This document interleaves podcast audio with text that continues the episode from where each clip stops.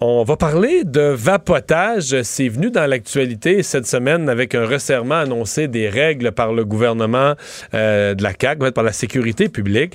Et c'est pas un sujet qui, dans l'univers médical, fait l'unanimité. Mon prochain invité a, critiqué au cours des dernières heures sur les réseaux sociaux un certain nombre des affirmations qui ont été faites sur le vapotage. Le docteur Martin Junot, directeur de la prévention à l'Institut de cardiologie de Montréal. Bonjour, docteur Junot. Bonjour. Bon, euh, là, évidemment, il y a eu des cas de, maladies pulmonaires graves liées au vapotage. Le gouvernement resserre les règles. Vous avez l'impression qu'on en profite pour diffuser des fausses informations? Euh, malheureusement, oui. Écoutez, euh, moi, j'ai eu pas mal de discussions avec les gens de santé publique avec qui je m'entends très bien, là, rassurez-vous. Mais euh, ce que je leur disais, c'est que ça prend un bon équilibre entre la protection des jeunes. Hein, on veut pas que les jeunes vapotent si c'est pas des fumeurs.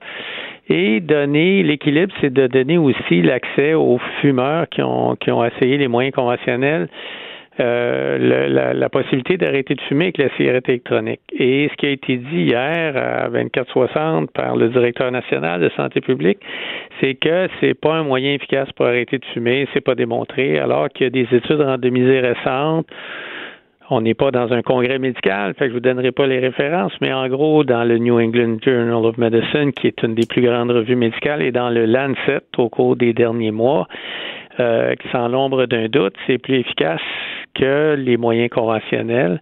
Alors, euh, je trouve ça les moyens, de dire ça. quand on dit les moyens conventionnels pour arrêter de fumer, c'est quoi les euh, Alors les timbres, les timbres qu'on colle sur la peau?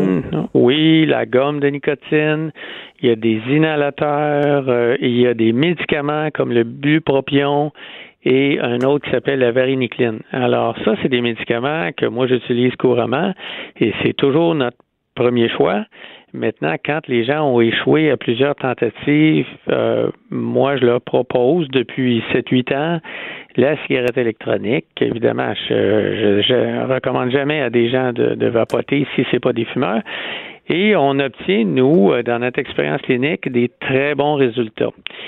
Alors, c'est sûr et vous, comme point de vue santé cardiovasculaire, la santé cardiaque, euh, quelqu'un quitte la, abandonne la cigarette, passe au vapotage, pour vous, le gain, n'est pas marginal, il est appréciable. Ah oui. oui. écoutez, je viens de publier aujourd'hui sur l'Observatoire de la prévention euh, justement une revue là-dessus. Euh, il y a un article très récent dans une des plus prestigieuses revues de cardiologie. Ils ont pris des fumeurs de longue date, puis ils les ont euh, divisés en deux groupes. Un groupe continue de fumer, l'autre groupe vapote et ils ont mesuré à intervalles répétés après quelques semaines leur santé vasculaire mesurée par des moyens assez sophistiqués et ils ont vu une amélioration rapide de, la santé des vaisseaux. Euh, moi, je le remarque aussi pour ce qui est de la toux, etc., des fumeurs. Donc, il n'y a pas de doute que c'est mieux que fumer.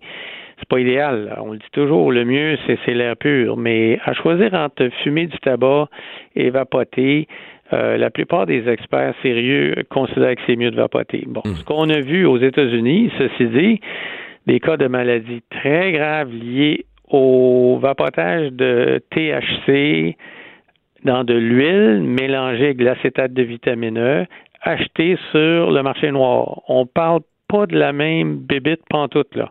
On parle de choses achetées totalement illégales. Et même le CDC. Ou, l'acheteur prend un risque. Je veux dire, quand tu achètes ah euh, quelque chose sur Internet qui n'est pas approuvé par aucune autorité de santé, euh, bon, je sais que les jeunes font ça, prendre des risques, mais dans ce cas-ci, c'est clairement le cas. C'est un peu extrême. Et alors, euh, ce que je répète tout le temps, moi, à mes patients, puis au public en général, c'est n'achetez jamais rien sur Internet qui est illégal aller dans des boutiques qui ont pignon sur rue, aller même au dépanneur. Il y a des, en général, ce qui est vendu là, même si c'est pas vérifié chaque fois par Santé Canada, c'est toujours bien pas des produits de marché noir illégaux et évidemment, vous aurez jamais de THC dans de l'huile de vitamine E euh, au, au, marché du coin. Là. Ça, ça se trouve seulement sur des sites complètement illégaux. Alors, on a eu deux, trois cas au Canada. Le dernier qui a fait beaucoup de bruit à London, euh, euh, c'était un, un utilisateur intensif de vapotage de THC. Sa, mère l'a bien expliqué, c'est rapporté dans l'article. Alors, je pense que le message, il faut le recentrer, là. Ne pas vapoter ces produits-là, euh, jamais. Et si vous êtes un fumeur, ben c'est quand même mieux de vapoter que de fumer. Et moi, malheureusement, avec toute la désinformation, j'appelle ça comme ça, qu'on a en ce moment, ben j'ai des patients tous les jours qui me disent qu'ils retournent fumer parce que euh, ils sont inquiets de, ce qui se passe avec la vapoteuse. vous, êtes, la, vous êtes la campagne de la, santé publique. Euh, le, le, dernier bout où il pousse une coche trop fort, ça devient une désinformation au public qui peut être nuisible à la santé. Moi, je trouve ça. Et il euh, faut pas oublier qu'il y a 28 Québécois qui meurent à tous les jours du tabac. Un tiers des lits d'hôpitaux au Québec sont probablement utilisés par des gens qui euh, sont victimes hmm. d'une maladie liée au tabac. Donc, c'est quand même un enjeu public épouvantable, de santé publique épouvantable, le tabagisme. Et puis, euh, oui, il faut l'encadrer, la cigarette électronique. Il faut pas que ça soit fait n'importe comment. Moi, quand j'ai été à la commission parlementaire, quand ils ont révisé la loi, je j'avais dit surtout pas de publicité, bien encadrer ça pour les jeunes et euh, s'assurer que les produits soient homologués. Ils l'ont pas fait. C'est pas homologué, c'est à peu près surveillé par Santé Canada, mais c'est pas homologué comme un produit euh, pharmaceutique. Mais euh, je pense qu'il faut beaucoup resserrer l'encadrement. Je suis tout à fait d'accord avec le docteur Arruda là-dessus.